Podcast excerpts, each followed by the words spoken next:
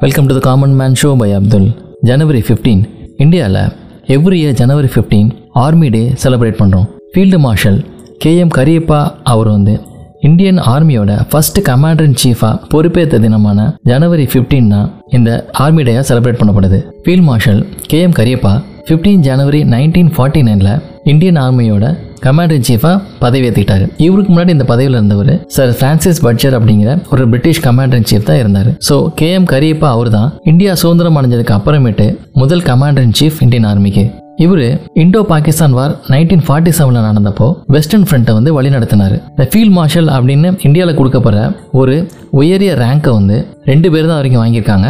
அதில் வந்து பார்த்தீங்கன்னா கேஎம் கரியப்பா அவர்னு ஒருத்தர். இன்னொருத்தர் யார் கொடுத்துருக்கான்னு பார்த்தீங்கன்னா சாம் மணிக்ஷா அப்படிங்கிறவர் வாங்கியிருக்காரு. ஃபீல்ட் மார்ஷல் அப்படிங்கிறது பார்த்தீங்கன்னா ஒரு five star general officer rank இதுதான் வந்து பார்த்தீங்கன்னா இந்தியன் ஆர்மியிலேயே கொடுக்கப்படுற ஒரு உயரிய ரேங்க்கு ஃபீல்ட் மார்ஷல் அப்படின்னு பார்த்தீங்கன்னா ஜென்ரலுக்கு இமீடியட்டாக மேலே உள்ள ரேங்க் தான் வந்து பார்த்தீங்கன்னா ஃபீல்டு மார்ஷல் இது ஆர்மி ஸ்ட்ரக்சரில் ரெகுலராக வந்து இந்த ரேங்க்கை கொடுக்க மாட்டாங்க. இது மெயினாக வந்து பார்த்தீங்கன்னா வார் டைம் ரேங்க் அப்படின்னு சொல்லுவாங்க. மதிய சொன்ன மாதிரி இந்தியாவில் இது வரைக்கும் ரெண்டு தடவை தான் இந்த ஃபீல்ட் மார்ஷல் அப்படிங்கிற ரேங்க்கு கொடுக்கப்பட்டிருக்கு. இந்த டேவை செலிப்ரேட் பண்ணுறதுக்காக இந்தியாவில் பரேட்ஸ் அது இல்லாமல் மிலிட்ரி ஷோஸ் எல்லாமே நடக்கும். நேஷனல் கேபிட்டலான நியூ டெல்லியில் இது இல்லாமல் மற்ற ஹெட் குவார்ட்டர்ஸ்லையும் இந்த செலிப்ரேஷன்ஸ் நடக்கும். இந்த ஆர்மி டே நம்ம நாட்டை பாதுகாக்கிறதுக்காக தன்னோட லைஃபை சாக்ரிஃபைஸ் பண்ண அந்த வீரர்களுக்காக மரியாதை செலுத்தும் ஒரு நாளாகவும் இருக்கு. டிஃப்ரெண்ட் பார்ட்ஸ் ஆஃப் த கண்ட்ரியில் அந்த செலிப்ரேஷன் நடந்தாலும் முக்கியமான ஆர்மி டே பரேட் வந்து கரியப்பா பரேட் கிரவுண்ட் டெல்லி கண்டோன்மெண்ட்ல தான் நடக்கும். கேலண்ட்ரி அவார்ட் சேனா மெடல் இது எல்லாமே இந்த நாள் அன்னைக்கு கொடுக்கப்படும். பரம்வீர் சக்ரா அசோக சக்ரா இது போன்ற உயரிய விருதுகளை வாங்கினவங்க ஆர்மி டே பரேட் அன்னைக்கு கலந்துக்குவாங்க. இன்டர்நெட்ல இருக்க மிக முக்கியமான என்சைக்ளோபீடியாவான விக்கிபீடியா வந்து லான்ச் பண்ணப்பட்ட டே ஜனவரி 15 தான். இன் ஜனவரி 15 டூ தௌசண்ட் ஒனில் ஜிம்மி வேல்ஸ் மற்றும் லாரி சாங்கர் இவங்க ரெண்டு பேர்த்தாலையும் இந்த விக்கிபீடியா லான்ச் செய்யப்பட்டுச்சு. சாங்கர் தான் இந்த நேம் வந்து சூஸ் பண்ணார். விக்கி அப்படிங்கிறதையும் என்சைக்ளோபீடியா அப்படிங்கிறதையும் சேர்த்து தான் விக்கிபீடியா அப்படிங்கிற நேமை அவர் டிசைட் பண்ணார். இனிஷியலாக இந்த விக்கிபீடியா வெறும் இங்கிலீஷ் லாங்குவேஜில் மட்டும்தான் வந்துட்டு இருந்துச்சு. ஆனால் ரொம்ப சீக்கிரமே மற்ற லாங்குவேஜஸ்லேயும் இதோட வெர்ஷன்ஸ் எல்லாமே வந்தது.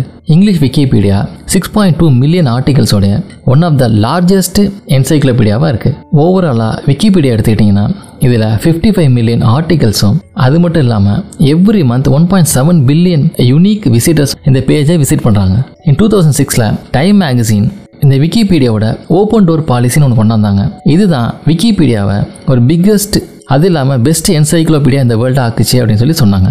இந்த ப்ராஜெக்டோட ரெப்யூட்டேஷன் ஃபர்தராக இம்ப்ரூவ் ஆச்சு பை டூ தௌசண்ட் டெனில் நிறைய எஃபோர்ட் எடுத்தாங்க. இந்த ஆர்டிகல்ஸோட குவாலிட்டியும் ரிலேபிலிட்டியும் கரெக்டாக இருக்கணும் அப்படிங்கிறதுக்காக. இது ஒரு கமர்ஷியல் பேஸில் உருவாக்கப்பட்ட ப்ராஜெக்ட் கிடையாது. In two thousand seventeen and two thousand எயிட்டீனில் ஃபேஸ்புக்கும் யூடியூபும் ரிப்போர்ட்ஸை எவாலுவேட் பண்ணுறதுக்கும் ஃபால்ஸ் நியூஸை வந்து கண்டுபிடிக்கிறதுக்கும் நாங்கள் விக்கிபீடியாவோட ஹெல்ப்பை தான் டிபெண்ட் பண்ணியிருக்கோம் அப்படின்னு சொன்னாங்க. இதே போல் இன்னும் ஒரு இன்ட்ரெஸ்டிங் எபிசோட உங்களை மீட் பண்ணுறேன்